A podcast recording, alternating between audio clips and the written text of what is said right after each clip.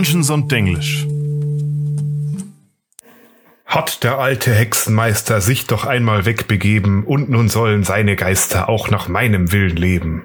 Seine Wort und Werke merkt ich und den Brauch, und mit Geistesstärke tu ich Wunder auch.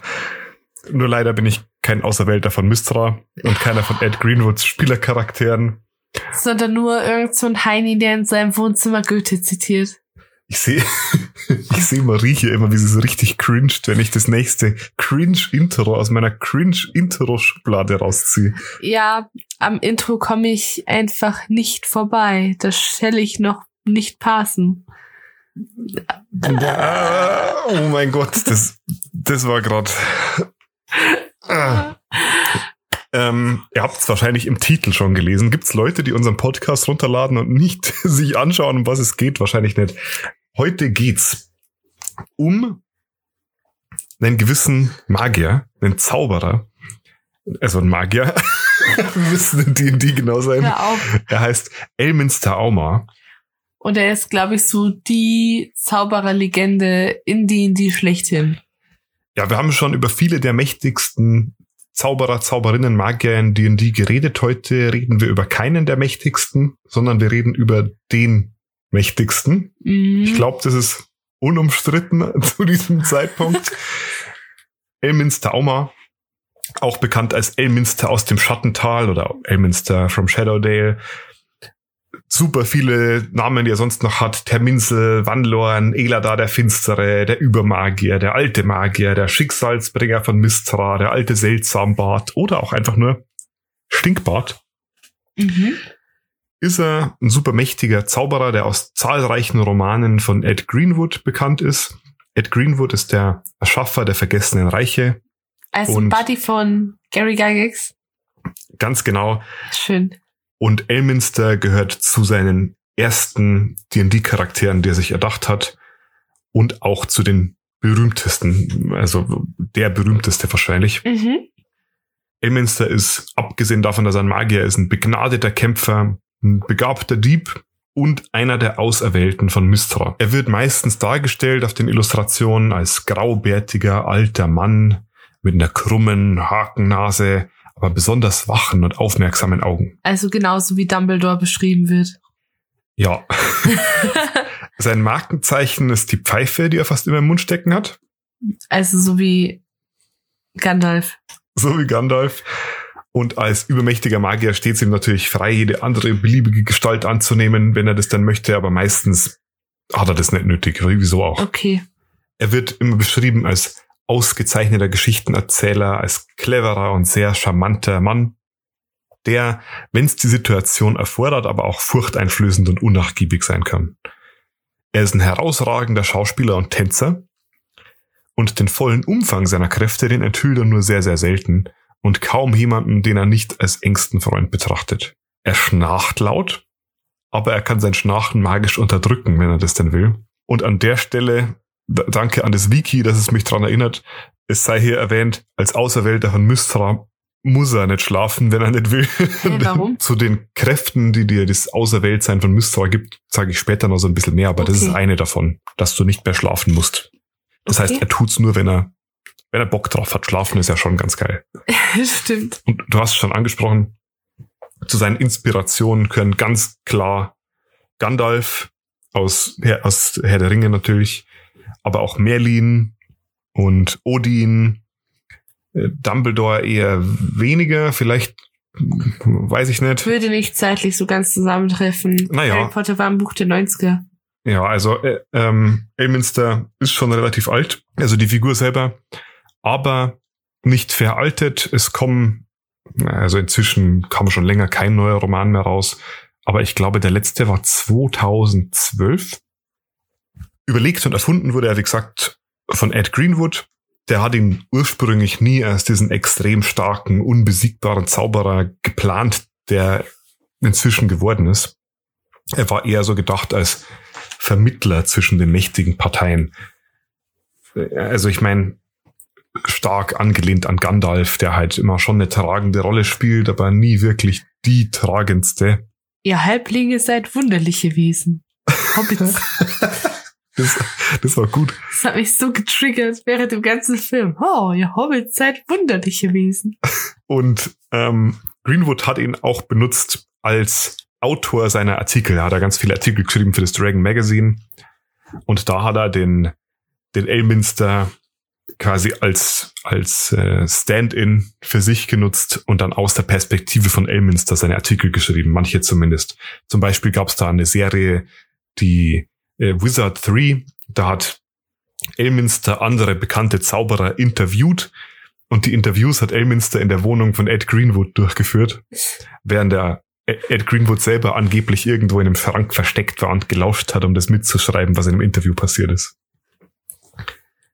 Inzwischen wird er eigentlich in allen Publikationen, die irgendwas mit den Forgotten Rams zu tun haben, erwähnt. Ich challenge euch, ein Buch rauszusuchen, das in den Forgotten Rams spielt, wo der Name nicht einmal auftaucht. Zumindest in der fünften Edition.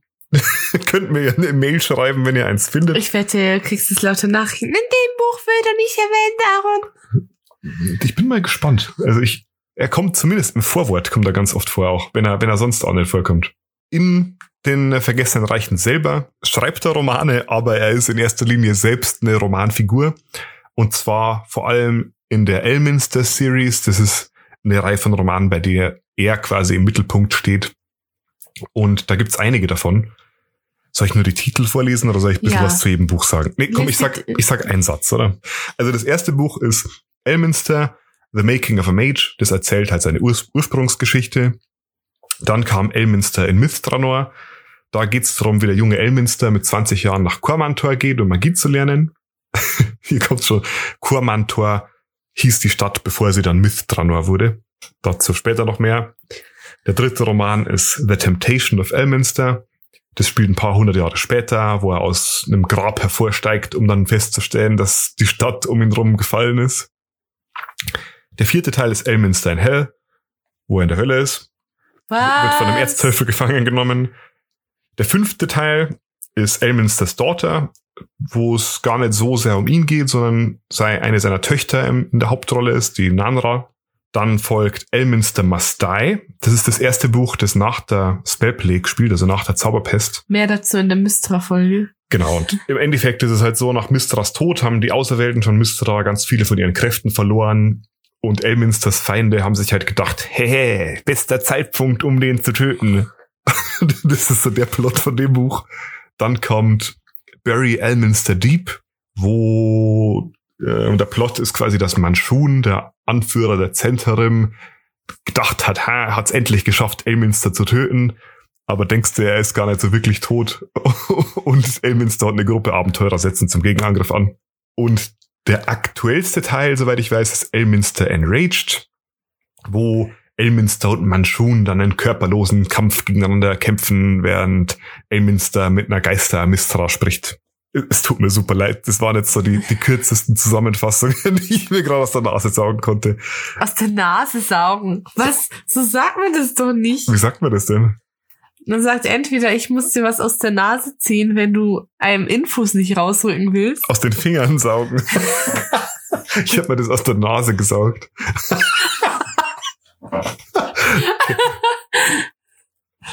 ja, abgesehen davon kommt er natürlich auch in diversen anderen Büchern vor und in den Videospielen, nicht zuletzt in den Baldur's Gate Teilen. Im Spiel selber trifft man ihn inzwischen selten. In der fünften Edition kommen auch keine von seinen Zaubern vor. Es gibt so ein paar Zauber, die er selber geschrieben hat. Ähm, die drei wichtigsten davon sind äh, Elminsters Effulgent Appiration. Das ist so ein ganz super mächtiger Schutzzauber, der den Zauberwirkenden vor feindlicher Magie schützt. Dann gibt's Elminsters Evasion. Das ist eine mächtigere Version von Contingency. Den hatten wir in unserer Lieblingszauberfolge letztens, glaube ich. Der rettet einen quasi, rettet deinen Körper, Verstand und Seele, wenn bestimmte Bedingungen eintreffen. Und das letzte ist äh, Elminsters Multiple Mouths. Das ist halt so eine stärkere Version von Magic Mouth. Den gibt's noch in der fünften Edition, wenn mich nicht alles täuscht. Okay. Er mag Alliteration. Jo. Ich glaube, dann erzähle ich am besten mal was über seine Fähigkeiten, was er eigentlich so drauf hat. Oder ich fange mal an mit den Sachen, die er nicht drauf hat. Ich, ich mache ich mach einen Mix. Er ist sehr geübt im Nähen. Er kann nicht besonders gut reiten. Er ist absolut unmusikalisch. er ist Autor zahlreicher Bücher und Lektor der meisten von Volos Büchern. Seine Werke umschließen unter anderem Der Mythos von Mithranor, Harping by Moonlight, Approaches to Life. Harping. Ja, Harping. So wie die Harper. Ja, was? Oh. er ist ein Auserwählter von Mystra. Dadurch verfügt er über bestimmte außergewöhnliche magische Fähigkeiten, wie zum Beispiel die Fähigkeit, die Präsenz von Magie fühlen zu können und allgemein exaktere Kontrolle über das Gewebe der Magie ausüben zu können. Partielle Immunität gegen Magie, partielle Immunität gegen Gifte und Krankheiten und wahrscheinlich am wichtigsten das Silberfeuer. Ähm, ich bin mir nicht sicher, ob das die aktuell korrekte Übersetzung ist. Im Original ist es, glaube ich, das Silverfire. Das ist so die Hauptfähigkeit der Auserwählten von Mistra. Das ist so eine spezielle Flamme, die die Auserwählten nutzen können. Und das ist so eine pure Manifestation des Gewebes, der Magie, die man gleichzeitig als starke Waffe gegen Dunkles benutzen kann.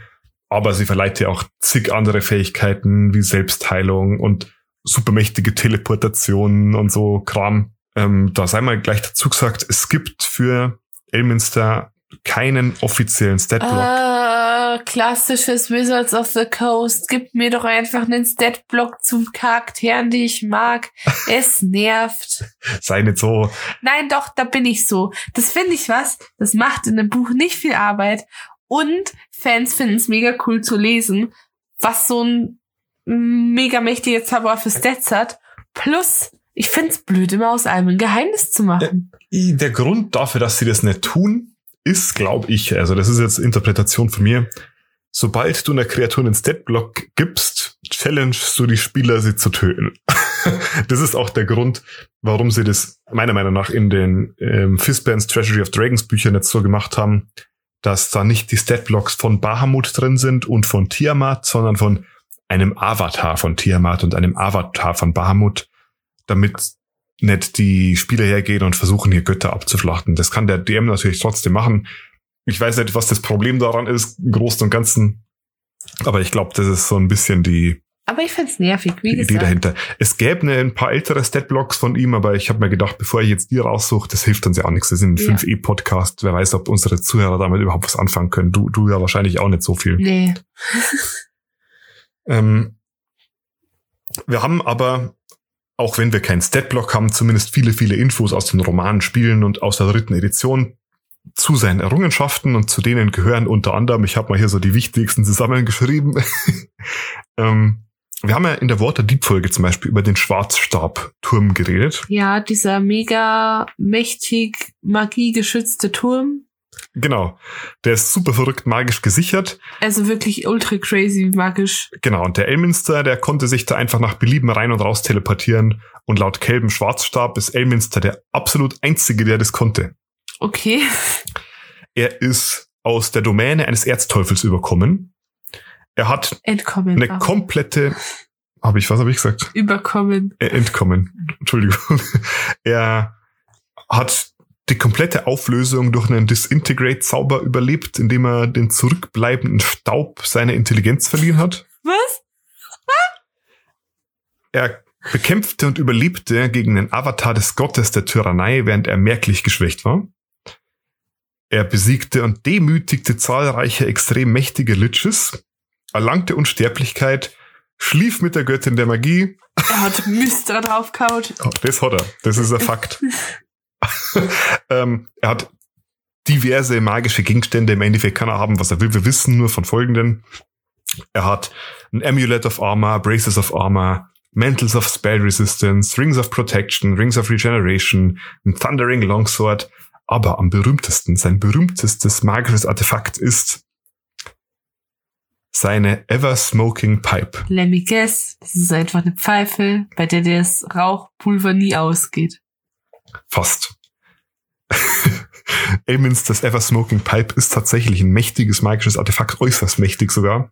Es ist eine Tabak- und Pfeifenkrautpfeife aus schwarzem Holz mit so einer Länge von ungefähr 25 Zentimeter. Die kann man anzünden und löschen mit Kommandoworten. Er hat sogar ein zusätzliches Kommandowort, um die Pfeife in seine Hand zu beschwören. Und bei der Benutzung beschwört die Pfeife automatisch Tabak oder Pfeifenkraut aus einem Laden deiner Wahl. Und dieses Pfeifenkraut verglimmt dann in magischem blauen und grünen Rauch. Außerdem ist eine Wall of Force eingebaut, die die Pfeife vor den Elementen schützt. Der Rauch, der lässt sich magisch manipulieren, damit er die Farbe und Form ändert. Auch so ein bisschen wie in Herr der Ringe quasi. Mm. Aber ähm, es hat tatsächlich so ein paar besondere Fähigkeiten. Zum Beispiel kannst du ganz stark durch die Pfeife blasen, um einen Feuerball zu erschaffen. Du kannst andere Zauber durch die Pfeife schießen, zum Beispiel Magic Missiles und eine Dimension Door und so Kram. Also es ist nicht nur eine magische Pfeife, aber hauptsächlich. Und sie ist sehr schick. In der dritten Edition wurde der Elminster als NPC abgedruckt, habe ich ja schon erwähnt, damit wir hier mal so einen Vergleich bekommen. Sein Challenge Rating damals war 39 und seine Armor Class 31. Wizard sagt uns quasi, Abenteurergruppe versucht's gar nicht, den anzugreifen. Ihr habt's keine Chance. Ja. Und ich komme jetzt dann in seiner Biografie noch ein bisschen näher dazu. Aber so seine letzten Errungenschaften waren, er hat einen weit über 2000 Jahre alten netherresischen Zauberer besiegt, der als weltgrößter Experte über Schattenmagie galt und Kräfte gleich denen eines Halbgottes hatte. Und hat ähm, wegen der Zauberpest einen großen Teil seiner Macht verloren, weil auch Mis Mistra machtlos geworden ist, ist dann aber trotzdem nach Barovia gegangen, hat da mal schnell Mordenkainen aus den Fängen von Strath befreit und war komplett unberührt von den dunklen Mächten von Ravenloft. Hast du noch irgendwelche Fragen, bevor ich mit der Kurzbiografie anfange? Und ich muss hier im Voraus schon sagen, Kurzbiografie ist die Untertreibung des Jahrhunderts. nee, ich habe wirklich sehr, sehr viel rausgekürzt, weil es sind auch sehr, sehr viele Details drin aus den Romanen, wo ich länger ausholen müsste, irgendwelche Leute noch erklären, um die es da geht. Ich habe wirklich nur die wichtigsten der wichtigen Sachen rausgeschrieben. Ich habe jetzt auch nicht gesprochen über seine ganzen Lehrlinge. Elminster hatte inzwischen den ein oder anderen Auszubildenden sozusagen. Was wir kurz erwähnen können, sind seine Verbündeten. Also Volo zum Beispiel. Ganz genau. Volo ist so ein bisschen, naja, Naja, also man muss sagen, darüber haben wir in der Volo-Folge schon geredet. Volo ist halt so ein sehr wecker, aber sehr neugieriger Mensch, oder? Nee, Halbling. Was ist Volo nochmal? Volo ist ein, ist ein Mensch, aber er geht, Mensch. ähm, Ist sehr klein halt. er geht Elminster so ein bisschen auf die Nerven. Ja, und er ist so, ich habe es damals beschrieben mit, er ist quasi der Rittersporn zu Geralt. Und mit diesem Lektoren-Ding bei den Büchern von Volo ist es ja nur so, dass er damit auch so ein bisschen kontrollieren kann, was so an die Öffentlichkeit gerät und was nicht. Ganz genau. Wobei das nicht immer so gut funktioniert hat. Ein paar von den Zaubern, die ich vorher erklärt habe, hat der Volo nämlich in seinen Büchern abgedruckt. Da war Elminster auch nicht so begeistert. Deswegen kamen die überhaupt erst an die Öffentlichkeit.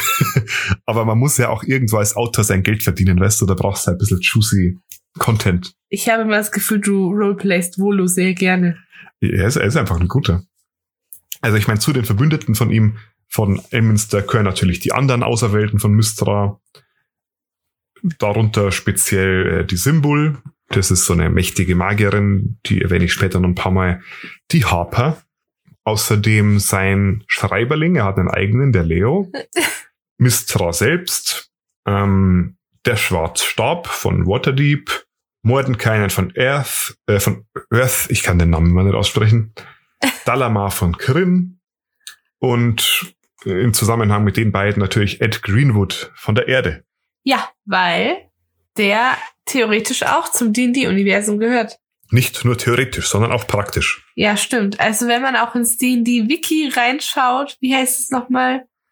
Es gibt mehrere D&D-Wikis. Dann sieht man, kriegst du auch einen Eintrag zu Ed Greenwood und da steht dann auch, dass er auf einer der Ebenen des Multiversums im D&D-Universum lebt. Es gibt dann eine ganz, ganz berühmte Illustration, wo der Elminster, der Dalamar und der Mordenkainen zusammen an einem Tisch sitzen in Ed Greenwoods Wohnung und im Hintergrund steht so eine Ritterrüstung, wo der Ed Greenwood so mit einem Auge aus dem Visier rausschaut. der versteckt sich quasi da hinten und belauscht das ganz Ganze. süß. An der Stelle sei erwähnt, wenn ihr uns schreiben wollt, wir haben eine E-Mail, d und denglish at gmail.com. Wir sind auf Instagram. Da heißen wir Dungeons und Denglish. Auf Instagram findet ihr auch den Link zu unserem Discord-Kanal, der mittlerweile wächst und gedeiht. Den Link dazu findet ihr einfach unter den Story Highlights, da habe ich den abgespeichert. Und ich glaube, das war's. Wenn ihr uns auf Seid auch YouTube, hört, Genau, da könnt ihr uns gerne einen Kommentar da lassen, da freuen wir uns auch immer. Daumen Aaron hoch, abonnieren, kommentieren. Glocke aktivieren. Genau, das war's. Ding, Werbung Ende. Ja, zur Biografie. Ich fange mal so an, bevor ich mit der Biografie anfange. Diese ganzen Details, die sind aus allen möglichen Ecken zusammengeklaubt.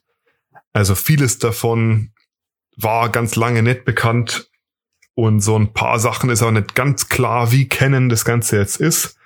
Aber ich habe einfach mal alle Quellen genommen, die ich gefunden habe und versucht, so einen roten Faden durchzuziehen. Auch mit Hilfe des, des Wikis natürlich.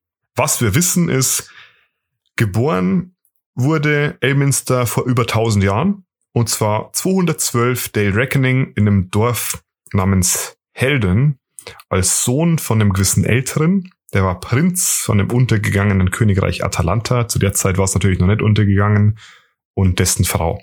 Emrithale, die beiden Eltern von ihm, der Elthrin und die Emry Emrithale, die wurden allerdings getötet von einem gewissen Undal. Und der Undal, der war ein Malagrim. Das waren damals weiter verbreitete Bösewichte. Das waren so böse Gestaltwandler. Und da war der Elminster erst zwölf Jahre alt. Ja, das ist ja Mittelalter, normales Alter. Gehst schon arbeiten. Quasi. Und der Undal, der Malagrim, der war einer der Mage Lords der Stadt dort. Mhm. Also sozusagen ein einflussreicher Politiker und Magier. Elminster musste fliehen. Der hat nur noch das Schwert seines Vaters mitgenommen, das zerbrochene Löwenschwert, so ein wertvolles Erbstück, und hat fortan als Bandit gelebt. Allerdings hat er schnell gemerkt, hey, dieses Leute überfallen und bekriegen, das liegt mir eigentlich nicht so. Also hat er sich zurückgezogen nach Hastal, das war die Hauptstadt von Atalanta, und war dort als Dieb und Einbrecher tätig. Da hat er ganz viele Leute kennengelernt. Aber wichtig für uns ist erstmal so ein junger Dieb namens Pfahl, den er da kennengelernt hat. Mit dem hat er zusammen auch eine Gang gegründet. Und bei einem Einbruch, den die beiden gemeinsam durchgezogen haben, hat er dann den damaligen Magister der Stadt kennengelernt. Auch so ein richtig krasser Magier. Und der hat ihm angeboten, hey Elminster, wenn du willst, dann lehre ich dich Magie. Elminster hat es abgelehnt, denn zu der Zeit hat er noch einen richtigen Hass auf Magier, weil halt ein Magier seine Eltern getötet hat. Mich erinnert das irgendwie an Batman. Ich weiß auch nicht wieso. Ja, also ganz viele Abenteuer kamen dann quasi, lange Rede, kurzer Sinn. Mistreis im Erschienen, persönlich. Und hat ihn in eine Frau verwandelt. Äh, Also, What? stark, stark, stark abgekürzt. What? Dann war er ein paar Jahre unterwegs als Elnara statt Elminster. Hat dann einige Jahre lang Magie von einem der Avatare Mistras gelernt, bis er dann irgendwann an den Zauber gekommen ist, um sich wieder zurückzuverwandeln. Dann hat er es geschafft, die Mage Lords zu stürzen und hat aber den Atalanta-Thron nicht an sich gerissen, sondern hat dem einem anderen Freund von sich überlassen, der hieß Helm Steinklinge. Okay. Und dann kam es aber erst zu der schicksalshaften Konfrontation mit dem Undal, dem Mörder seiner Eltern und bla bla, langer Kampf und episches Zeug und die... Dann hat Elminster verloren. Nee, natürlich nicht. Die Mistra hat eingegriffen und hat Elminster zum Auserwählten von sich gemacht. Und da geht die Geschichte erst so richtig los, weil da war, zu dem Zeitpunkt war Elminster halt, hat, hat erstmal richtig Macht bekommen. 241 ist er dann nach Kormantor gezogen, also das war quasi, da war noch nicht mal 20. Oder? Nee, da war er schon 29, Ende 20. Und da hat er quasi alle wichtigen historischen Ereignisse mitbekommen. Er war dabei, als Kormantor zu Mithranor wurde, wie ich vorher schon angeschnitten habe. Im Endeffekt haben die Elfen da so ein Mythal gewirkt, so einen super mächtigen Oberzauberspruch, der die Stadt in einen hochmagischen Ort verwandelt hat, wo quasi auch die Grenzen zu den anderen Existenzebenen verschwommen sind. Und es war total crazy da. Und der war da ganz, ganz lange. 80 Jahre später war er immer noch dort als Gründungsmitglied der Harper. Und er hat die Stadt Mithranor erst 331 wieder verlassen. Also zu dem Zeitpunkt war er quasi schon über 120. Davor hat er dann noch so ein paar wichtige Freundschaften geschlossen, wie gesagt, die Harper, aber auch andere Leute wie ähm, es gab da die, die Strin, äh, Strinchi, das war eine ganz einflussreiche Belnorn. Boah, ich schneide hier schon wieder so viel an. Ja. Belnorn sind so elfische Liches. Und dann in den folgenden Jahrhunderten ist ganz, ganz viel passiert. Er wurde so ein paar Mal von Mistra auf die Probe gestellt, musste sich eine Zeit lang ohne seine Kräfte durchschlagen. Das ist irgendwie so ein Klischee, das muss jeder Protagonist einmal, einmal machen. Dieses Selbstfindungsding, ne, so, du bist mehr als deine Kraft. So das Spider-Man-Ding. Du bist mehr als dein Anzug. Ja, oder, ja, genau. Iron Man hatte das auch. True. Hat es natürlich geschafft. Äh, Mistra hat gesagt, hey, ich habe dich nur auf die Probe gestellt. Dann war irgendwie mal 100 Jahre lang in einem Grab eingesperrt. Geil. So stelle ich mir mein Leben vor. Ähm, also als dem Grab rauskam, hat er festgestellt, hey, die Stadt von mir wurde irgendwie überrannt, die gibt's nicht mehr so ganz. Alle meine Freunde sind tot. Er wurde dann mal so schnell zum Ziehvater von drei anderen Auserwählten Mistras, mit denen hat er immer noch gute Kontakte. Bla bla. Ein, eine davon ist noch ganz wichtig, das ist die Lehrer Silberhand. Die kennt man, die ist nämlich inzwischen ganz äh, eine wichtige Persönlichkeit in Waterdeep. Wassertief. Tiefwasser. Es wird ihm auch nachgesagt, dass er in der Zeit irgendwie so seine Finger bei der Gründung von Waterdeep mit im Spiel hatte. Mhm. Oder zumindest was dieses äh, System der Lords angeht, das weiß man aber nicht genauer. Im neunten Jahrhundert war Mentor eines weiteren Auserwählten von Mystra. Der ist ganz äh, wichtig zu erwähnen, das war nämlich der Samaster. Der Samaster ist derjenige, der später den Drachenkult gegründet hat. Der Drachenkult ist so ein ganz wichtiger, wiederkehrender Widersacher, zum Beispiel auch in Horde of the Dragon Queen, immer noch jetzt in der fünften Edition. Also voll guter Guy. Nee, der ist dann auch so ein super mächtiger Lich geworden und so ein bisschen verfault und dann bla bla. Typischer Evil Ja, Lich man Stuff. kennt Halt. das. Einmal so ein bisschen verfault und dann bist du eigentlich evil. Sehe Wegner. Genau, dieser Moment, wenn du zu einem Evil Lich wirst. Du würdest sofort so ein Evil Lich werden. Ah, ich weiß nicht. Doch, du bist schon so ein bisschen machthungrig, Aaron.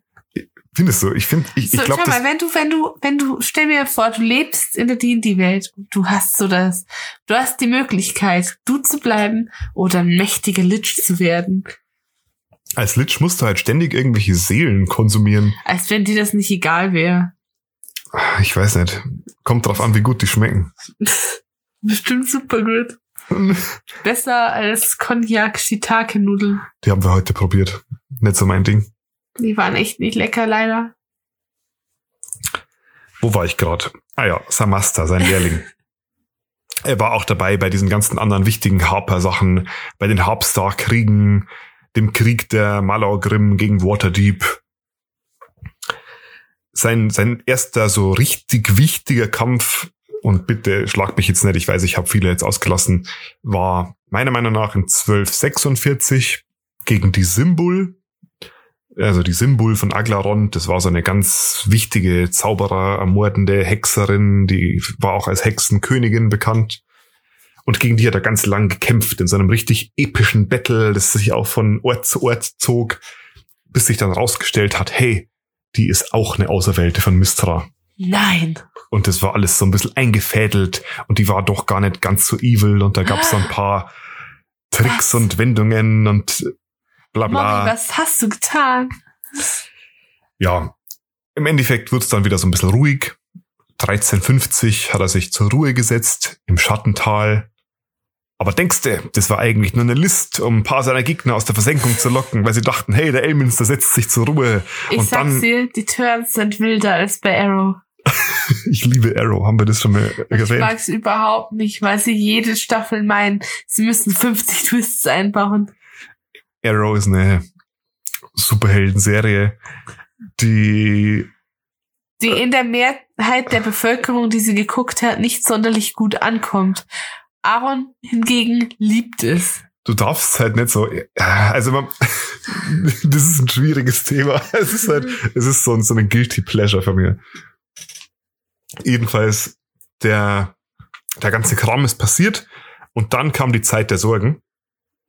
Und da hat Elminster ganz viele von seinen Kräften verloren. Und das hat ihm natürlich Sorgen bereitet. Ja, da hat er dann trotzdem super geschwächt das Schattental gegen die Zentren beschützt, deren Armee von Bane selbst kommandiert wurde, von dem Gott. Und in seinem Zaubererturm hat er dann ganz geschwächt sich duelliert mit dem Avatar von Bane und super epischer Kram und hat dann so einen ganz gewaltigen Zauber gewirkt, der sowohl den Avatar von Bane als auch sich selbst in eine andere Existenzebene versetzt hat und alle dachten, er ist tot, aber nee, er war gar nicht tot, er war nur weg. Und ja, das war dann auch die Zeit, als er so ein bisschen mit verschiedenen Lehrlingen zu schaffen hatte. Die haben ihm teils mehr und teils weniger Ärger gemacht. Bis dann irgendwann in 1371 die neue Mistra aufgetaucht ist. Und die war dann nicht mehr so Mami-mäßig? Nee, die hat ihm dann einen Teil von seinen Erinnerungen genommen, nämlich alle die, die zu viele Geheimnisse über sie kannten. Du mal Frage. Ja. Hat er die Mistra draufgehauen oder die davor? Es ist ganz offen gelassen. Sehr, sehr vage. Man weiß es nicht so genau. Aber eher die davor. ja. Ähm, in 1371 begann dann auch diese ganz große Konfrontation mit den Meistern des Schattengewebes. Boah, das ist auch eine lange Story. Wie, ich, wie fasse ich das jetzt zusammen? Kurz erklärt, das waren so ein paar böse netheresische Zauberer. Netheril ist dieses untergegangene Magierkönigreich der Elfen, das es da so früher gab. Ja, das waren ja so ja, äh, sehr vereinfacht gesagt. Und die wollten halt Beef mit ihm und dem Rest der Welt. Und da gab's zwölf Prinzen der Schatten, die, die die Shadow war. Und der ihr Anführer, das war so ein gewisser Tellermontantul. Und der hat jahrtausendlang im Shadowfell gewartet, um seinen Plan zu verwirklichen. Und ja, mit denen hat er halt Beef, zack, zack. Und dann kam es zu so einem Zusammenstoß von dem Silberfeuer, also dieser Fähigkeit der Auserwählten von Mystra, mit der Schattenmagie der Shadow war. Und als dieses Shadow Weave dann auf das reine Weave getroffen ist, also Schattengewebe auf das Silberfeuer, gab es einen Riss in der Realität und was ist passiert? Es hat sich ein Portal zu den neuen Höllen geöffnet, also so ein Riss in der Realität und da kamen dann Dutzende Teufel raus und Elminster hat festgestellt, es gibt nur einen Weg, um das Portal zu schließen. Ich muss in das Portal gehen. Ja, genau. Ich mach den Kingdom Hearts Mist und muss es von innen schließen. Genau, genau ich das gehe ist in die passiert. Darkness. Das ist eins zu eins genau was passiert ist, absolut. Also es ist so ein bisschen Klischee, aber ja, er ist dann in das Portal gegangen und hat es von innen geschlossen und Did somebody mention the door to darkness? und es war super anstrengend und es hat ihn super viele von seinen Kräften ähm, gekostet. Und dann wurde er gefangen genommen von einem Erzteufel, aber keinen, den man kennt, sondern einen, der nur in dem einen spezifischen Roman vorkommt, nämlich dem Mhm. Nergal. okay, das war jetzt ein bisschen fies von mir. Warum? Naja, weil das war jetzt auch wieder sehr vereinfacht. Und ähm, äh, ich will eigentlich sagen, er hat sich dann da rausgekämpft, aber es ist halt schon so, die Mistra ist halt dann persönlich aufgetaucht und hat festgestellt, das ist ja nicht so gut, dass die meinen Mandoids da einsperren, ich muss dem mal ein bisschen helfen. Und Elvis ist so, Mami. Ja, und dann hat die Mistra halt erst den Halaster Schwarzmantel geschickt. Den kennen wir, das ist der Mad Mage aus Dungeons of the Mad Mage. Ah, Das ist genau der. Den hat sie geschickt, um ihn zu, zu holen und der hat aber versagt, weil der war nicht mächtig genug. Und dann hat sie die Symbol geschickt, wir erinnern uns, das war die, gegen die er davor erst gekämpft hat. Und mit der gemeinsam haben sie dann den Nergal besiegt und haben es dann geschafft, wiederzukommen und dann war wieder alles gut. und dann haben sie dem Nergal den Garl ausgemacht. Exakt. Genauso war's. Das war, das war gut, Marie. Ich bin stolz Danke. auf dich. Dann war so zehn Jahre lang alles gut. Dann kam allerdings 1385 die Zauberpest. Also, oh nein. Und lass mich raten, zum 5000. Mal verliert Elminster seine Kräfte und ist geschwächt. du, woher weißt du Und das? die Leute und die Gegner haben sich gedacht, jetzt hau mal drauf und haben ihn angegriffen. Aber nein, er hatte doch noch eine Energie in sich und hat alle besiegt. Wow, hast du die Bücher gelesen, Marie? Habe ich dich jetzt aus dem Konzept gebracht? nee, aber du hast es perfekt zusammengefasst. genau so ist es passiert. Er, also er hatte seine Kräfte schon noch, aber das war so ein, das war so ein spicy Ding, das immer, wenn er sie benutzt hat, dann ist er so wahnsinnig geworden. Dann Und- wurde er zum Mad Match. Äh, so ein bisschen, genau. Und er hat dann zusammen mit ähm, der, wie hieß sie, mit der Storm Silberhand so ein paar Abenteuer erlebt und sie haben die, die Symbol geheilt, die durch die Zauberpest auch komplett verrückt geworden ist und haben sich mit seiner Ur-Ur-Urgroßtochter Amaroon Whitewave angefreundet. Also kannst dir denken, wenn du tausend Jahre alt bist, dann hast du irgendwann plötzlich Nachkommen, die plötzlich aber da leben, wo du auch noch lebst und dann wird's ein bisschen awkward. So war das mit der Amaroon. Und jetzt kommt der Teil, wo dann der Menschun das Oberhaupt der Zentrum Elminster vernichtet hat, in Aber Anführungsstrichen. natürlich nicht ganz, weil er hat ihn fast getötet, aber er hat's überlebt. Und dann kam er zurück und hat den anderen zerschlagen. Ja, also er hat halt noch überlebt in diesem Staub und dann hat er die Ach so, das war die Staubgeschichte, wo er dem Staub Intelligenz verliehen hat. Genau, und dann hat er mit der Amaroon geredet, seiner Ur-Ur-Urgroßtochter, und hat damit der ausgemacht, dass er in ihrem Körper überlebt für eine Zeit lang. Und dann hat sich aber die Symbol selbst aufgeopfert, damit er dann doch seinen echten Körper zurückbekommt. Boah, das ist total crazy, was ich hier alles erzähle. Und ihr müsst bedenken, ich, ich lasse hier ungefähr drei Viertel aus, damit wir hier auf so einen sinnvollen Punkt kommen. Ähm, boah, was ist da noch passiert? Er war dann eine Zeit lang in Neverwinter, 1479. Äh, 1491 war er ein Waterdeep. Oh, zwischenzeitlich 1487 hat er die Schar aufgehalten, also ja, die, die Göttin Schar, die hatte da nämlich irgendwie Beef mit der Mistra und wollte die neue Göttin der Magie werden und das Weave durch das Shadow Weave ersetzen. Und außerdem hat er den Telamon Tantul endgültig besiegt, diesen Schattendude, und hat die netheresische Stadt Tul Tanta auf Mithra runterfallen lassen und die komplette Stadt ausgelöscht. Okay, also. Okay. Ja, nee, ich sagte nichts zu. Keine Inhuman. Do, nee, da war ja nichts mehr, da war, da ging nichts mehr ab. Mhm. Und dann sind wir eigentlich da angekommen, wo wir heute sind. Dass man nicht so, dass Elminster sich überall so ein bisschen rumtreibt, aber man weiß zurzeit nicht genau wo. Und es kann es sein, das haben wir gestern im Discord-Call gemunkelt, dass der gute Elminster einer der sieben Fürsten von Waterdeep ist. Diese maskierten Fürsten. Mm, nee. Also er hat da schon so ein bisschen seine Finger mit im Spiel, aber er hat nicht die Zeit, um sich da politisch in Waterdeep so einzumischen. Sorry, bin zu busy. ja, er ist halt schon sehr busy. Er muss immer hier so ein bisschen den Gott stoppen und da äh, in Waterdeep helfen, irgendwelche aber, warum der, Lord-Mörderer zu finden. ich verstehe aber, warum der gute Kerl vom Yawning Portal sich gut mit ihm versteht, weil ich meine, unsterblich und unsterblich kombiniert sich irgendwie gut. Ja, dass er unsterblich ist, habe ich schon irgendwo erwähnt, ja, oder? hast du gesagt. Sonst Ja. wüsste ich das nicht. Das ist noch so ein, so ein kleines Nebenbei-Ding von ihm. Aber jetzt sag bloß, wir sind am Ende angelangt. Vielleicht habe ich's tatsächlich doch kurz genug gemacht. Das ist, das ist sinnvoll in eine Podcast-Folge passt. Sehr schön. Mich freut das. da gibt weniger zum Schneiden für dich dann. Nein, darum geht's nicht, sondern ich mag es total gern, dir zuzuhören bei diesen Lore-Folgen. Aber ich komme selber immer so ein bisschen wenig zu Wort und ich rede sehr gern. Ja, ich, ich, ich werde zukünftig ein bisschen drauf achten, dich auch mehr ausreden zu lassen. Da wurde ich netterweise darauf hingewiesen, dass ich das sonst nicht so mache. Alles leid. gut, lieber Ahorn, ich bin das gewöhnt.